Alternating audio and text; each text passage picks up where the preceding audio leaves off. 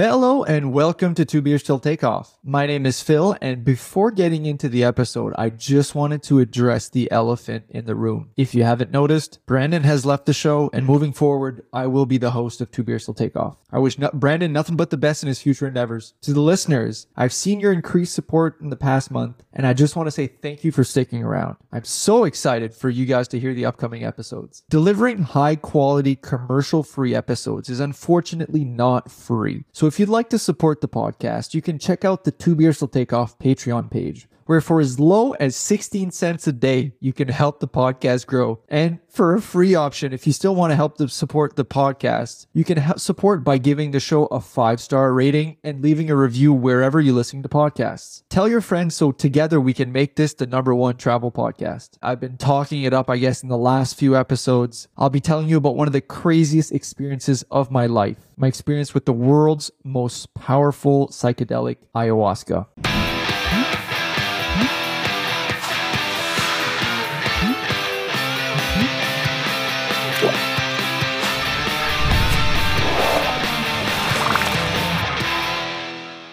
So now let's let's move forward to the more in, intense portion of the of the story. Let's talk about ayahuasca. So, what is ayahuasca? Ayahuasca is a South American psychedelic tea that is made by combining two plants found in the Amazon and boiling them for 10 to 14 hours. At the end of the boil, there's approximately 1 liter of ayahuasca. You may know ayahuasca by its nickname the spirit drug or its active ingredient, DMT, uh, short for dimethyltryptamine. Interestingly enough, DMT is naturally produced in the human brain, more specifically in the pineal, gr- pineal gland, and is present when we are dreaming. Ayahuasca has been consumed for centuries by tribes in South America for their spiritual ceremonies. Even religions have emerged with ayahuasca use at the forefront in these regions. The drug does have a limited amount of research, but users have been known to use this drug to treat PTSD, anxiety disorders, and depression. Now that you know a bit more about ayahuasca, let's get into the story. So, for those who haven't heard the start to the Peru story, stop this episode and go listen to it. It's uh,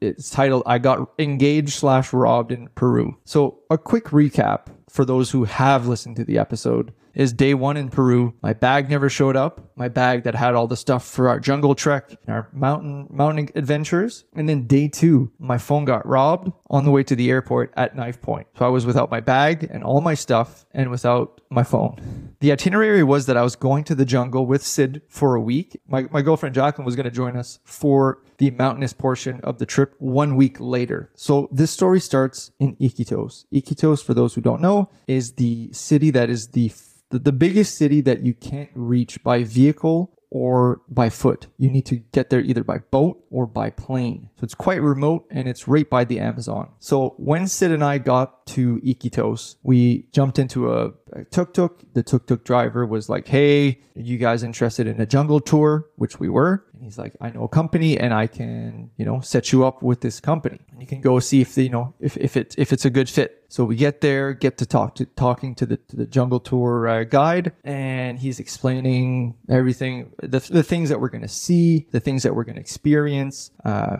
kind of just walking through the jungle experience. And he mentioned doing ayahuasca as an option for uh, our time in the jungle. So Sid and I had talked about doing ayahuasca before going, kind of loosely, but we hadn't really decided if we were going to do it or not. And at the time when I was sitting in the jungle tour office having a beer with Sid and this tour guide, I honestly was not in the right headspace to do ayahuasca. I knew ayahuasca was like this intense psychedelic and everything that I like for me in terms of drugs, I've literally just smoked weed and taken edibles. I've never done any psychedelics. I've never done any hard drugs. So the things that I've heard from psychedelics is that it's a you need to be in the right mind space to do psychedelics, and ayahuasca being the the, the strongest psychedelic on earth.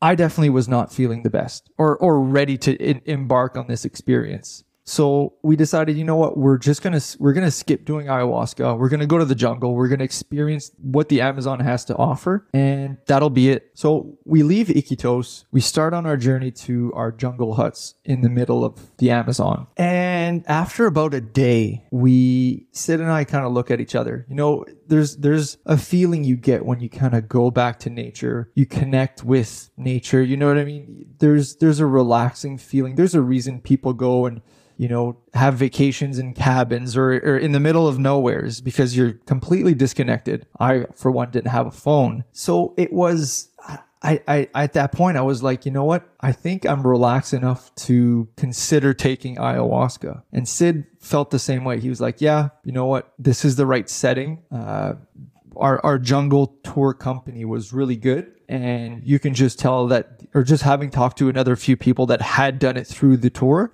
they said that it was really good there was a, a 72 year old shaman that came and helped you along your trip. And so we were, I guess, more open to the idea. And so we talked to our tour guide and he said, All right, we're interested in doing ayahuasca. What do we do? So he's like, All right, well, to even get to the ayahuasca trip, you have to prepare. You can't just walk into doing ayahuasca. You have to.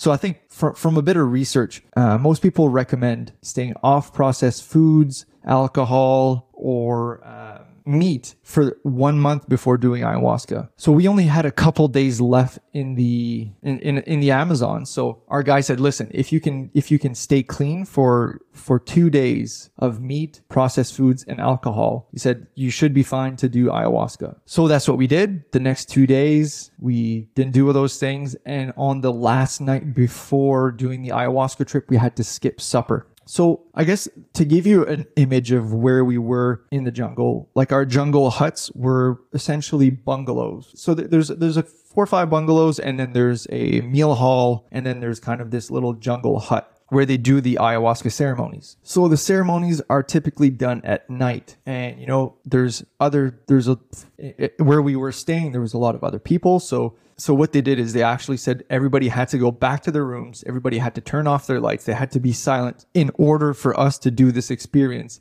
It was that intense. And I, I can remember Sid and I, we were just pacing, getting ready to do this experience. We're I think we were having a bit moments of clarity, realizing that we were miles away from a hospital. We were, you know, there's no service. I guess in hindsight, it might have been a little bit dangerous, but just having just having known that there was other people at the at the um, that were doing the jungle tours that had done it with them made us feel a little bit better about that.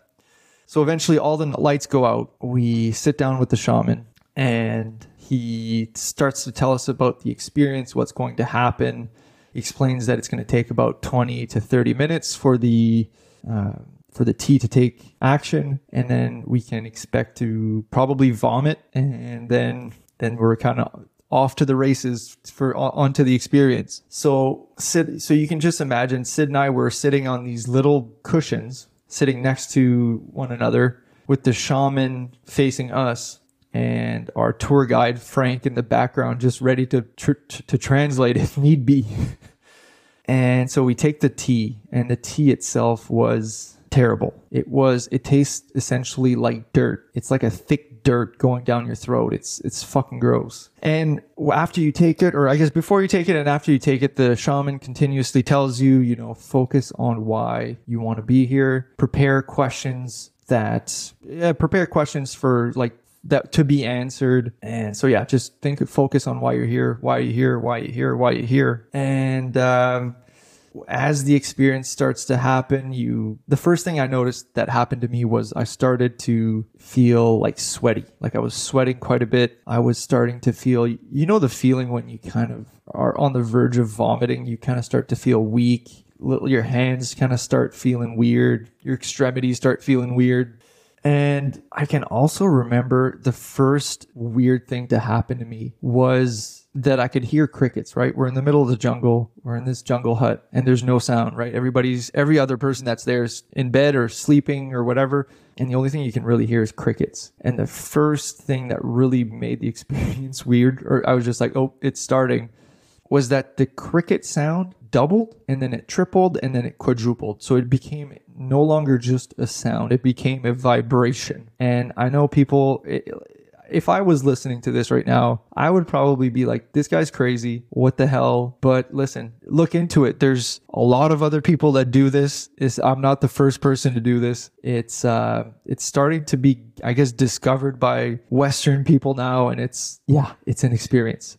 So the, the humming started. And then all of a sudden, I just felt like someone had just put me in a spaceship and just pressed the gas to the pedal to the metal and I was just going through space, just like holy fuck, I can't control myself. Like holy shit.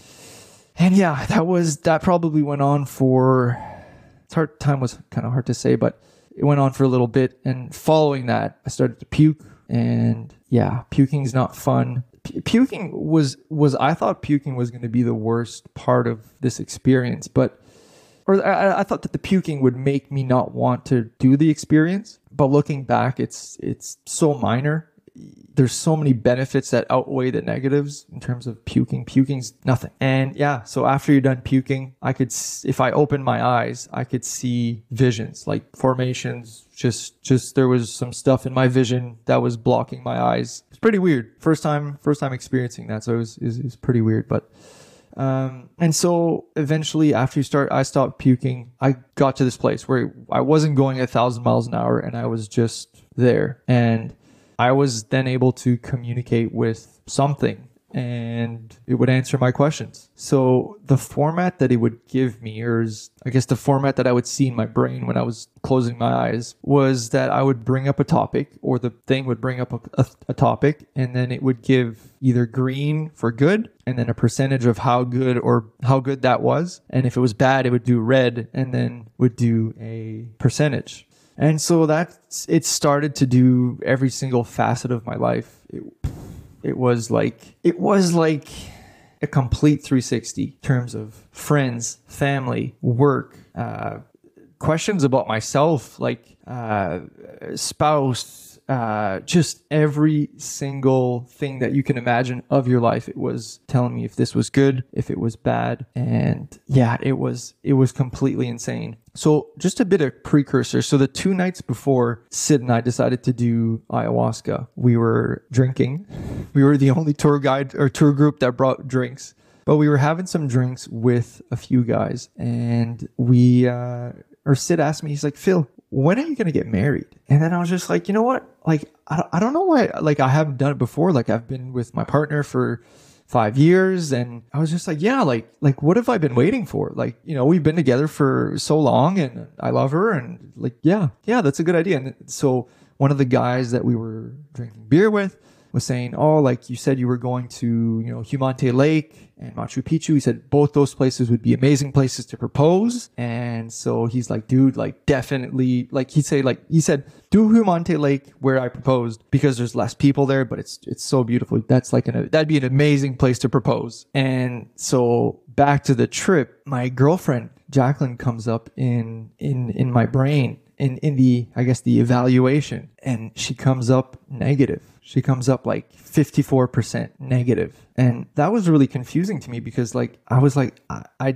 I didn't even bring it up. Like you're the one who kind of told me to look at or to, that you're the one who introduced Jacqueline. Like I was like you know, two nights before I decided that I was going to propose to her. I think if you're proposing to someone, you obviously know how you feel about that person. There's, you know, no doubts that you want to be with this person. And so all of a sudden, this thing that was telling me what's right and wrong in my life was saying Jacqueline is isn't is is negative. And it also told me that I had to break up with her on this trip. And that's when I started having a bad trip because I, I, I was planning to propose and it was telling me to do the opposite. And then so eventually I got pissed off at this being and I was like, well, screw you. Like this, this ayahuasca is going to wear off eventually. And when it does, like I'm just going to do the whatever the fuck I want. You can't control me. And so the ayahuasca person retaliated by saying, "Well, if you don't do this, if you don't break up with her on this trip, you are going to get married and have a kid in the next 3 years." And she's going to divorce you and it even showed me a picture of a guy that she was going to be with. And it, that's when I was starting to lose my shit. So my eyes were closed, sitting on this cushion, sitting next to Sid in the dark, and just bawling my eyes out. I was just so upset because it was essentially going to ruin my life. I, I, I, was just so distraught and was just like, fuck this, man. This is the worst thing I've ever done in my life. And so it would, you know, try to continue and start to talk about new stuff. And it would bring up other topics. And I'd continuously always go back to Jacqueline. Jacqueline would always be negative, And I'd be like, what the fuck? And towards the end of it, went back to, it went to another topic. I went back to Jacqueline and miraculously, Jacqueline was no longer red. Jacqueline was green, 99%. And then I was like, what the, like, what the hell was this? And the being told me, this was a test. Uh, this was a test to see how much you would fight for you, your, your future wife, and you passed. She's your soulmate. Congratulations! And it was one of the most intense things I've ex- ever experienced in my life. I've never been more sure that I want to do this now. But it was it was just so intense and just so crazy. Uh, after after that happened, obviously it felt really good, and yeah, it was it was fucked. So interestingly enough, uh, having talked to other people that have done this experience, they had said that you talk to to a, some to, you talk to an entity, and then at the end it gives you like a list of things you need to prioritize which it did for me too. So, and interestingly enough, on that list, Jacqueline was only number two. Uh, number one, it told me that uh, it told me not to freak out, but that I needed to focus on this thing, and it was cancer. And it said you have cancer, it's minor, and you have to go get it checked when you get back to Canada. And so I was like, what the hell? And the the shaman that was sitting between Sid and I, or facing, he was he was kind of like we are like in a triangle, right? So he's kind of looking at me and Sid, and anyway, so he's playing. He, this whole time he's singing, and he's got this little plant thing that he's whacking on his hand that's just making like a, a noise. Apparently, it's plant power or something. I don't know. And what he would do is when you were going through something difficult, he'd come and do like a solo session on you. And when that thing told me that I had cancer or I, I needed to, or I had cancer in my body and I needed to fix it, he came right up to me and he put his hand on my, the back of my head. And the weird thing is that I do have a mole on my fore, on, on, on my head. It's just not the back of my head. It's on the side of my head. And in hindsight, it had like been painful. Um, maybe like a few months prior to this experience. And so when the shaman put his head, his hand on the back of my head, I thought in my head, that's not the right spot because I could feel the mole on the side of my head pulsating. And right when I said that in my head, never communicated to the guy, he moved his hand from the back of my head directly onto the mole on the side of my head, which is covered by hair in the middle of the dark, and no words were exchanged. Doesn't fucking make sense. I know it sounds weird. I was as weird as out as as you were. And yeah, when he touched it, he blew some. He was smoking this big cigarette thing. It's like natural tobacco, and he was just blowing smoke on it, and it just made it feel good. And uh, yeah, so I guess I'm in I'm in the process of that. So I guess I'll, I'll keep you guys updated but yeah, in terms of of the of the experience itself, I I honestly had a good time with like when once I was talking to the entity and I wasn't I didn't think that my girlfriend was going to dump me or I was going to have to dump my girlfriend. Uh, it was honestly a, a, good experience. Like I remember like laughing with the entity, like telling jokes. They tell you tell me jokes. Like I remember one point like kind of be, being like, "This is just so cool!" Like holy shit, and being like, "Oh yeah, if if if you're able to tell the future." Uh, what what are going to be the lottery numbers? And I remember in my brain, there's just two middle fingers that came up, and we're like, "Fuck you! This isn't why you're here." And uh, there was other times when I wasn't asking the right questions that, or questioning that the entity was real or not. Like I was like, "This is bullshit. Like this isn't real," and it would make me tick. Like my right shoulder would just tick, tick, tick, tick it's almost like it was shaking me to ask the right questions. And there's another time I remember I was like questioning, be like, this, like, this isn't fucking real. Like, whatever. Like, I don't believe you. And you know, when you close your eyes, especially when you're in the dark, you close your eyes, all you kind of see is just black. And that's, that's what I was seeing. But my eyes were closed. And to, to show its presence, it was like flashing lights on and off. Like if somebody had a flashlight in your eyes and it was flashlight flashing it on and off. That's what it felt like. But there was nobody with flashlight. Like it, it was really fucking weird. And yeah, like I said, this so this experience lasted approximately three to four hours with the shaman, and um, in total, it takes usually three to six hours. And what was really weird for me is that throughout this whole process, the shaman was singing, and like I said, he was whacking this plant thing. He's singing, and I remember the the entity speaking to me and being like, hey, like the experience is almost over. Ask your last questions. Like this, I'm, I'm about to leave. So just ask your last questions. And I was like, okay. So asking more questions. And then it was like, okay, last question. I'm almost gone. I'm almost gone. Like, what's your last question? And I asked my last question. And then the guy, the shaman stopped just like that, stopped singing, stopped hitting his little plant thing. And he's like, terminado. Experience is over. And then I opened my eyes. I could still, I was still hallucinating a little bit, but largely the the experience in my head was not happening anymore. And uh, yeah it was pretty fucked. Uh, for me for me like i said I, I, had personal reasons why i wanted to do this experience. And um, it was it, for me i think it was i left there feeling like i had a thousand pounds off my shoulders. It was an experience that for me it was uh, therapeutic. A lot of people, from what I've read uh, after doing the experience, is they explain that it's something that it's like forced therapy. Uh, when you're communicating to this being, it's like it knows you better than you know yourself, and you're not able to bullshit or you can't admit the bullshit that you sometimes tell yourself. And it's like being the most honest you've ever been with yourself. Um, and I think because of that and the solutions that it provided, um, it was yeah. I just since then I felt really good. I, I obviously, like you know, after you come back from a vacation, go back to work, you obviously feel pretty good, right? You you've been off for a little while, but it uh, yeah, it's it's it's definitely something that's been really helpful. I think so.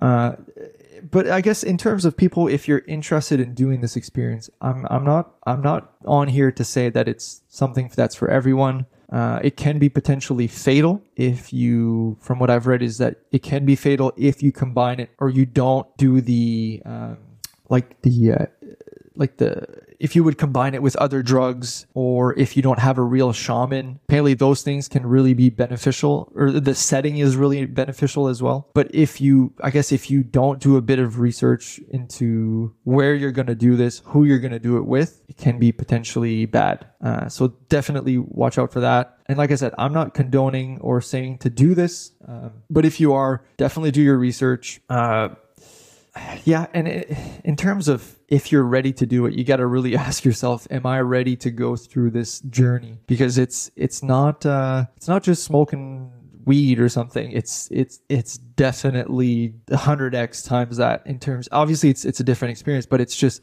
in terms of the the time the the length of the experience, the intensity of the experience, it's just so much more. So you gotta there's there's a there's an uh, an old Indian guy that was at the Jungle Hut, and I think he gave me the best advice right before. And he said, "You're when you're doing this, you're probably going to be like, oh fuck, I don't want to be doing this right now. You're going to feel uneasy, right? You're going to vomit. You're going to you're going to feel wheezy. You're not going to feel good for some portions of this. You're going to also feel really good."